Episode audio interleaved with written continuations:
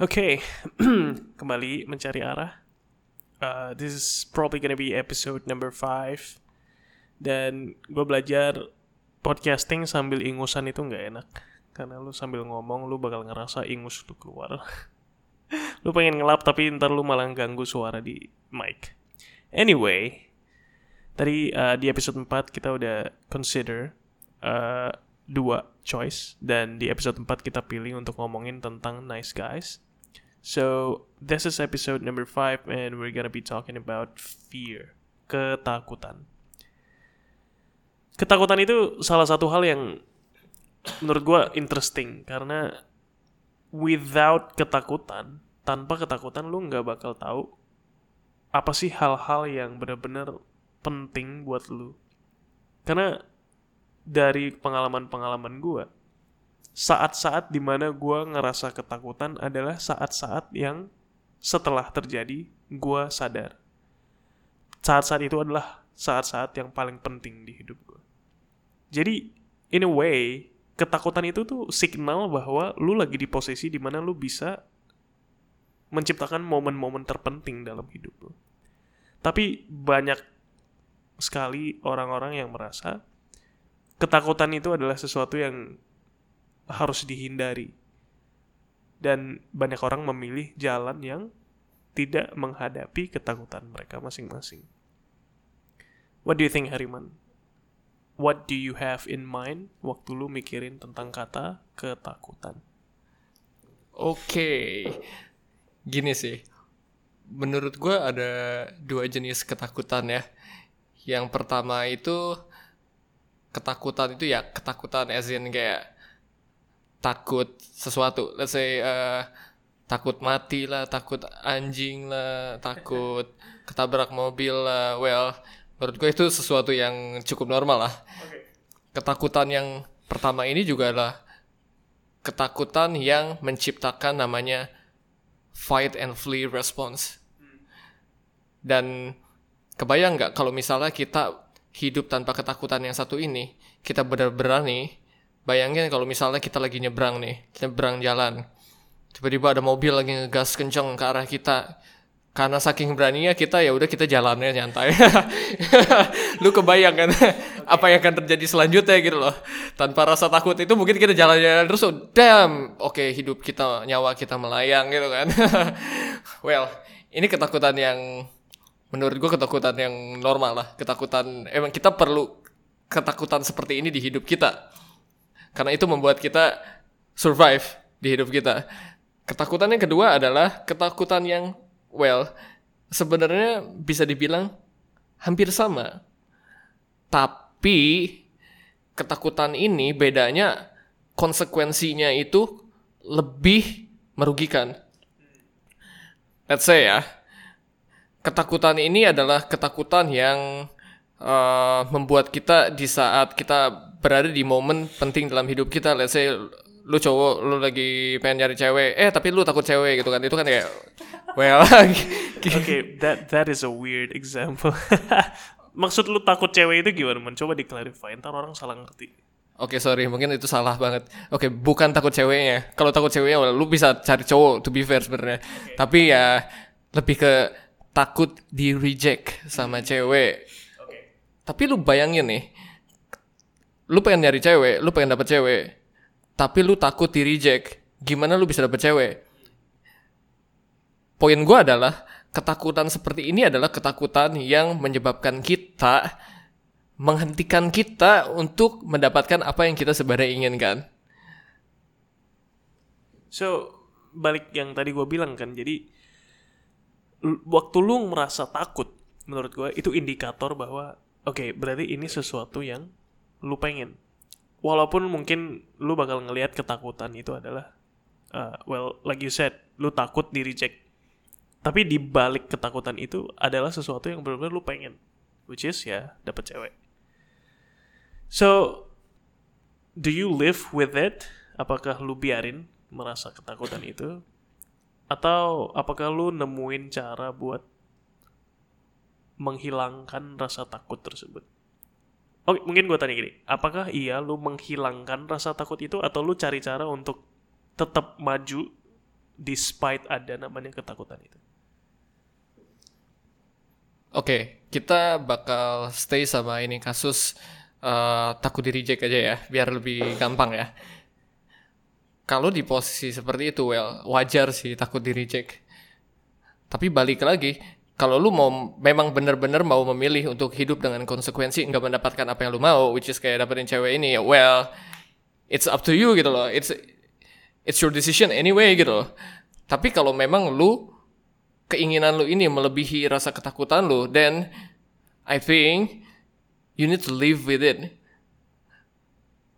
Ini ya, uh, poinnya adalah live with it. Jadi bukan menghilangkan sama sekali. Lu harus, lu perlu belajar untuk, uh, I don't know, maybe kayak mengubah mindset lu tentang, let's say, uh, apakah lu lebih memilih untuk nggak dapat sama sekali atau ya merisk diri lu untuk di reject sesuai ketakutan lu. Anyway kayak kalau hilangin completely itu sesuatu yang menurut gue almost kayak impossible sih.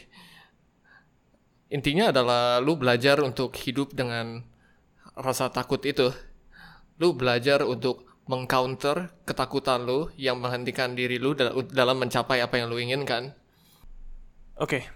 gue gue juga setuju bahwa gue rasa lu nggak bakal bisa menghilangkan yang namanya ketakutan.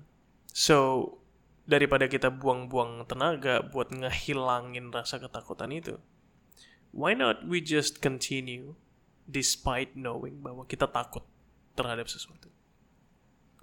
Gue sebenarnya ada satu saran yang gue saranin tapi gue nggak saranin dalam waktu yang bersamaan sih. Oke. Okay. Jadi, uh, dis, misalnya gue ada di posisi di mana gue harus memutuskan sesuatu yang benar-benar vital untuk hidup gue nih gue pasti berpikir jalan mana yang mau gue ambil semakin gue berpikir mungkin gue merasa takut tuh makin merasa takut makin ketakutan tapi menurut gue itu perasaan yang perasaan yang wajar lah. So biasanya di posisi seperti itu gue bakal coba nulis pro kontra ya tentang sesuatu yang mau gue pilih ini. Dan gue berpikir-pikir apakah ini make sense atau enggak untuk dilanjutin. Dan kalau memang ini ber-ber make sense well gue bakal ambil let's say satu hari satu malam untuk kayak udahlah dibawa tidur aja dulu. Dan kalau misalnya besok paginya gue masih benar-benar merasa oh ini make sense tanpa berpikir lagi tentang apa yang akan ada di depannya gue bakal langsung lakuin itu. Well kayak ini leap of faith. Right. And I think it makes a lot of sense. Kayak gue setuju dengan cara logisnya yaitu ya kayak tadi tulis pro sama kontranya terus kita analisa kira-kira keputusan mana yang paling baik tapi gue punya satu poin tentang cara ini man yaitu walaupun kadang lu udah nulis nih pro-nya gini, kontranya gini, dan lu udah nemuin keputusan yang paling logis dan yang paling benar lah menurut analisa lu. Tapi somehow begitu lu ambil pilihan tersebut, kayak dalam lu tuh, dalam hati lu tuh masih ngerasa, wah gue kecewa kenapa pilihannya ini ya yang paling logis. Karena deep inside you know you still want to take the other option. Lu masih mau pilih yang satunya. So, what do you do in that situation?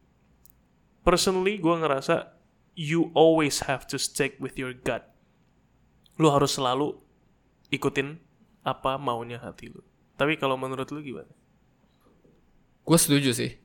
Gue setuju. Ah, Edson, ini kalau ini gue ya secara gue secara pribadi itu cara gue. To be fair, uh, gue pernah ada di masa di mana gue memutuskan sesuatu itu berdasarkan semua yang logically kayak correct or logically ini yang best way gitu loh.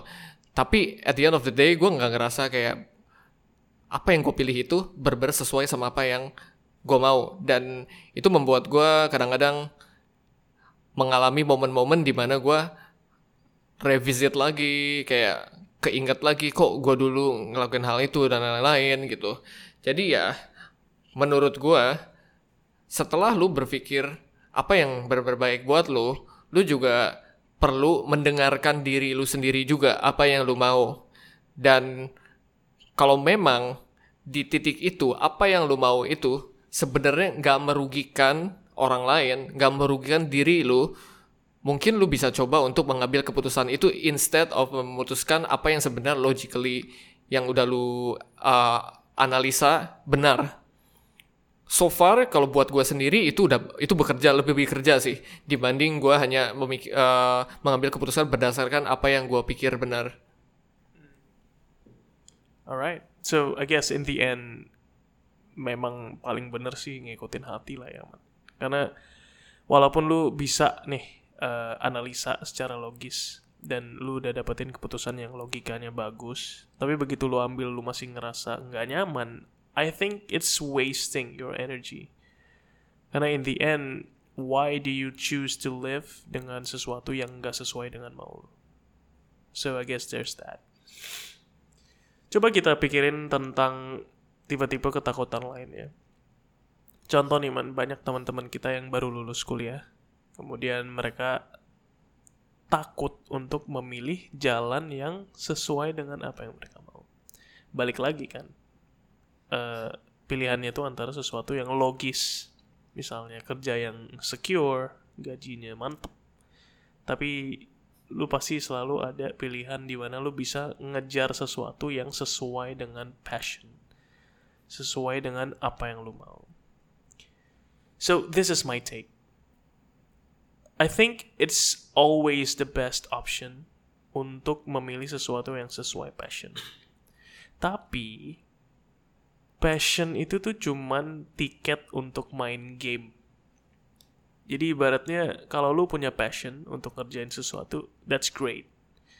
Tapi at the same time, kalau lu nggak imbangin passion lu dengan kerja keras, lu nggak bakal bisa sustain diri lu untuk ngejar passion tersebut. Jadi it's not even a question bahwa lu harus milih sesuatu yang sesuai dengan passion lu. Itu udahlah, nggak usah dipikirin, itu pasti the best option. Tapi lu harus sambil mikir, gimana caranya lu bisa ngejar passion lu ini tanpa harus menghadapi beban-beban hidup lainnya. Which means kalau misalnya lu passionnya di sesuatu yang enggak menghasilkan yang baik, so then work hard. Gimana caranya bisa dapetin hasil yang bagus dari ngerjain sesuatu yang sesuai passion lu? So in the end, it's all about your willingness, kemauan lu untuk kerja keras terhadap sesuatu yang lu mau. Karena kalau lu nggak willing, lu nggak mau kerja keras untuk passion lu, then you don't have the right untuk komplain. Lu nggak berhak untuk merasa lu kepaksa sama situasi. Um, oke, okay. oke. Okay, actually selain passion ya, ada satu hal lagi yang menurut gue penting, yaitu namanya faith. Terlepas dari apa pun sebenarnya yang kita putuskan untuk hidup kita, misal di kasus uh, pencarian kerja ini ya, you need to have faith that regard uh, regardless of what you will choose for you, semuanya bakal work out just fine. So uh, poin gue adalah bahwa step pertama dalam pencarian kerja ini lu percaya bahwa ke kiri ke kanan lu ngikutin passion lu, lu ngikutin apa pun uh, yang lu pikir adalah benar, semuanya bakal berjalan dengan baik. Uh, terlepas dari apa pun yang lu pilih ya. Yang penting lu itu punya faith dulu bahwa semuanya akan berjalan dengan baik. Dan passion ini adalah sesuatu yang menurut gue juga penting karena uh, sering kali apa yang kita pilih karena berdasarkan passion yang kita miliki biasanya bisa lebih memotivasi lu untuk menjadi atau memberikan yang terbaik dari diri lu. But again, passion is not enough. You need to have faith first in order to make the right choice. Berarti ketakutan yang ada itu sebenarnya masalah short term dengan long term gak sih? Kayak waktu lu milih untuk ngejar passion lu, ketakutan lu adalah in the short term lu bakal bisa ngelihat nggak ini tuh sebenarnya make sense atau enggak. Karena itu yang bakal ditakutin orang. Kalau misalnya nih mereka udah di advice sama teman, sama orang tua bahwa step yang paling logis adalah lu ngambil kerjaan A dan lu bakal secure, lu bakal bisa live comfortably. Tapi begitu lu pilih untuk ngambil passion lu, lu bakal ngerasa bahwa hal-hal yang bisa bikin lu hidup dengan nyaman itu nggak ada di jalur passion lu ini. Jadi makanya ketakutannya itu adalah short term. When people harus sadar bahwa ya this is uh, relating to your faith bahwa lu harus percaya apa pun pilihannya lu bakal fine fine aja nantinya. Tapi there's no denying bahwa lu pasti bakal tetap merasa ketakutan tersebut. So I guess the question is what can you do untuk ngehilangin ketakutan tersebut?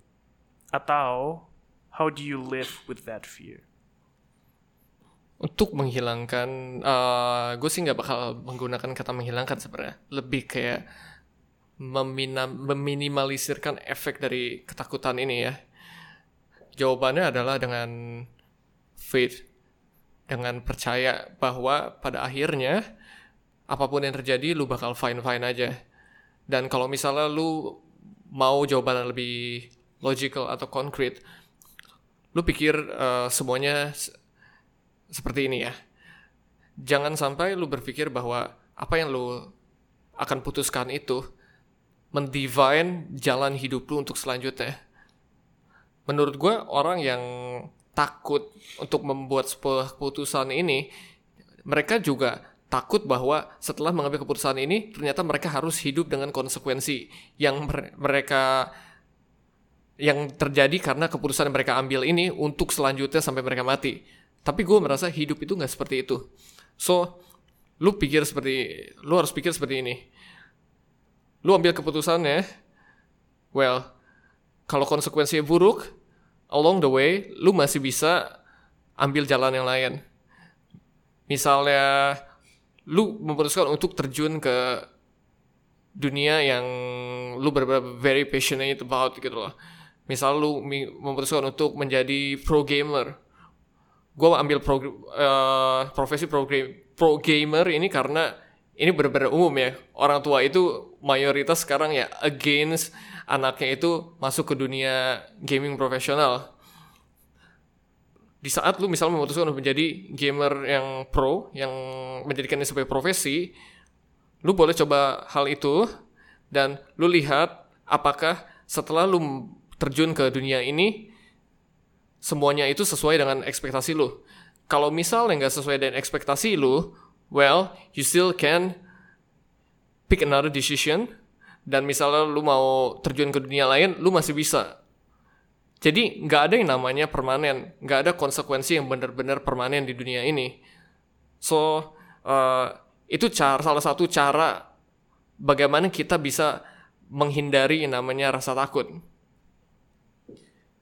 Thank you, man ya gue tahu sedikit lah ya kalau masalah tentang pro gaming. Dan kuncinya dari yang tadi Hariman share adalah again lu mau nggak put in the hard work?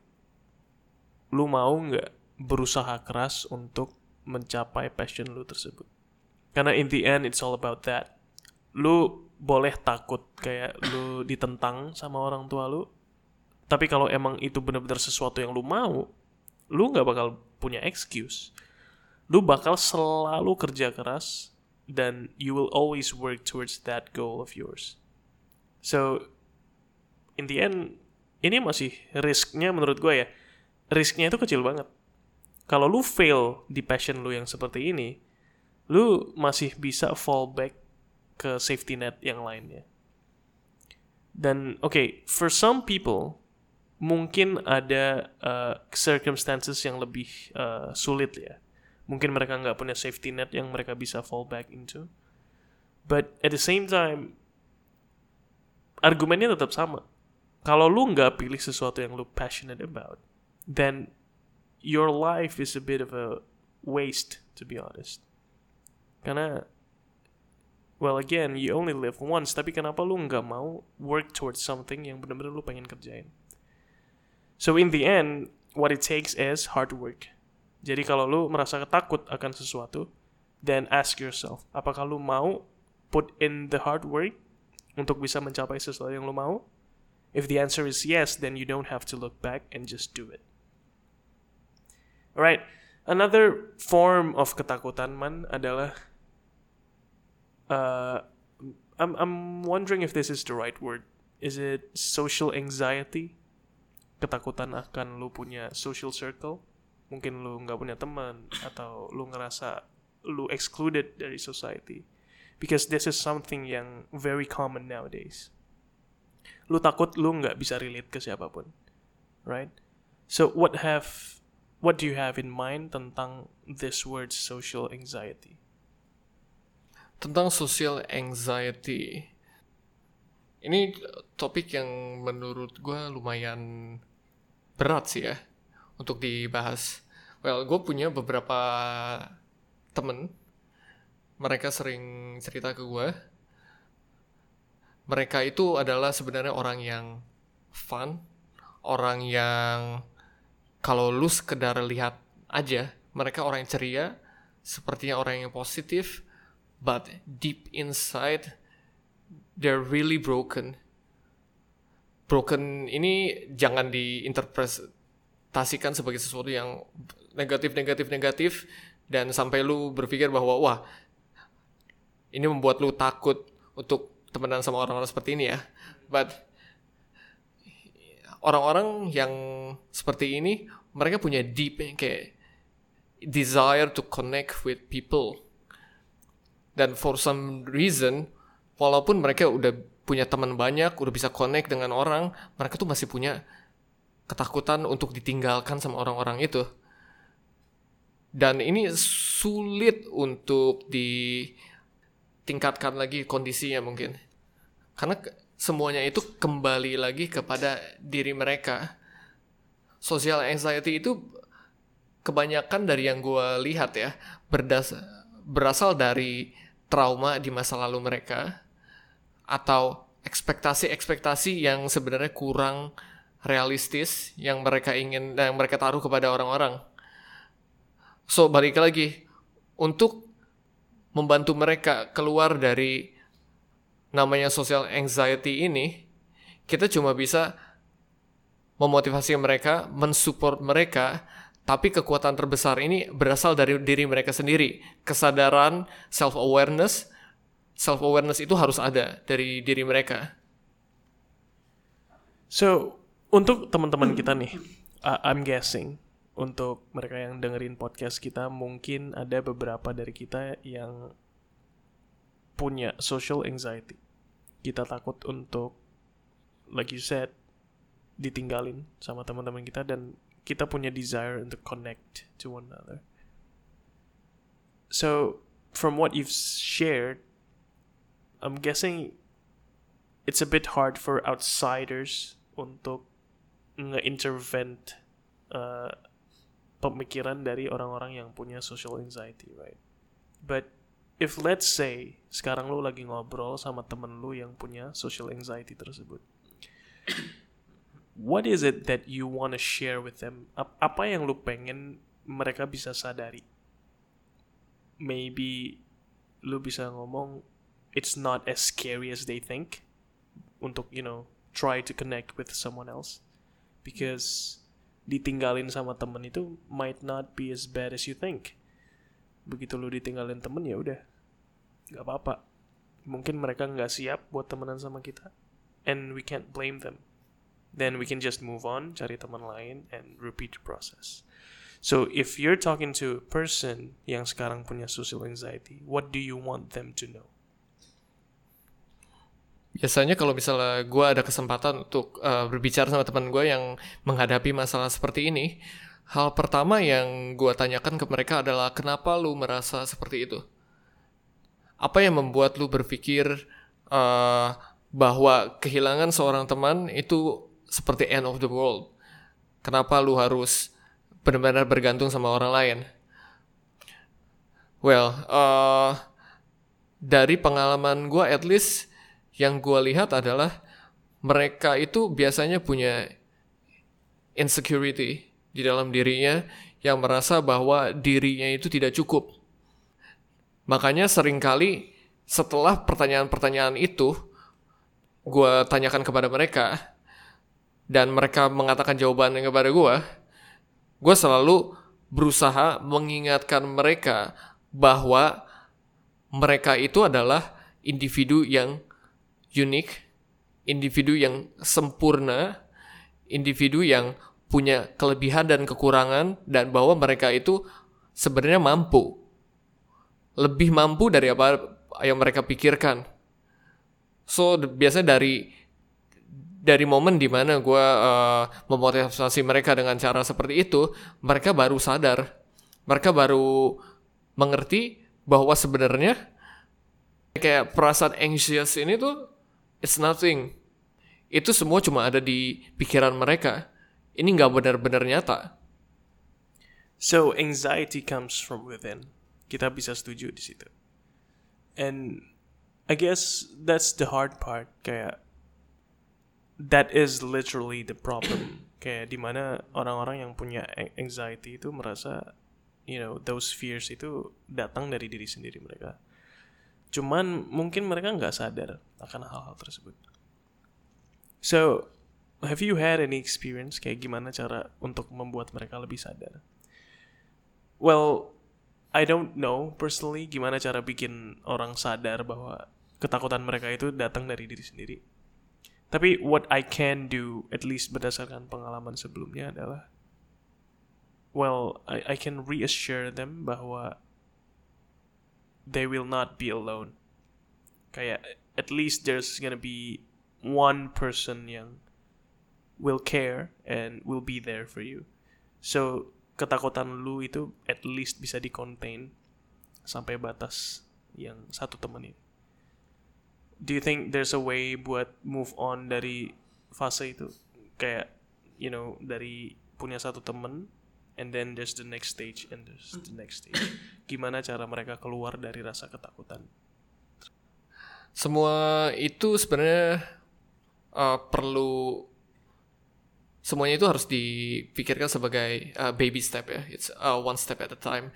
So kalau pertanyaan adalah gimana cara mereka untuk kayak completely keluar dan apakah completely keluar dari situasi tersebut uh, memungkinkan? Jawaban gue adalah ya itu memungkinkan, tapi caranya adalah dengan pertama seperti yang gue bilang tadi, membantu mereka untuk menyadari bahwa semua semua hal yang membuat mereka merasa takut itu sebenarnya adalah sebuah probabilitas, baru sebuah kemungkinan. Ketika misalnya, uh, I don't know, maybe ketika orang ini merasa takut ditinggalkan teman, ketika orang ini takut uh, merasa kesepian, hal itu kan sebenarnya belum terjadi. Dan hal itu mungkin terjadi dan mungkin nggak terjadi. But the point gue adalah kita nggak pernah tahu apakah hal itu terjadi atau enggak. Dan gue selalu bilang kepada mereka bahwa gak apa-apa untuk merasa takut, tapi jangan sampai ketakutan yang lu rasakan ini membuat lu mengantarkan lu kepada titik di mana ketakutan itu menjadi hal yang malah kenyataan. Karena kadang-kadang, let's say, ketika lu takut kehilangan temen lu, ternyata lu malah kayak overdo yourself, so overgive, kayak oh, kayak I don't know, overcare maybe, dan membuat lu kayak malah nge-push temen lu sendiri, dan itu jadi jadi self fulfilling prophecy gitu loh jadi ya it's okay to be scared but again itu belum terjadi dan yang paling terpenting di momen ini adalah untuk menjadi the best version of yourself do whatever best for you do your best dan lu percaya bahwa apa pun yang terjadi semuanya akan menjadi adalah yang terbaik gitu. Okay. That's really great. And I guess I'll end it with a last message bahwa your fear is gonna exist. Lu pasti bakal punya rasa takut. So, the best way to handle this adalah terima bahwa lu bakal terus merasa takut. Tapi lu juga harus sadar bahwa apa pun itu yang lu takutin, mungkin saja tidak terjadi. Dan walaupun sampai ketakutan lu terjadi, lu harus tahu bahwa lu ada kesempatan buat rebound dan lu bakal bisa recover dari apa pun itu yang lu hadapi. So the key is jangan sampai lu ngerasa lu bakal stuck di situ selamanya sehingga lu nggak mau ngambil keputusan yang ada kemungkinan untuk menjadi ketakutan yang lu takuti. So just face your fears dan begitu lu merasa lu stuck di situasi tersebut, sadarilah bahwa lu punya kesempatan untuk recover anytime and from anywhere. Alright?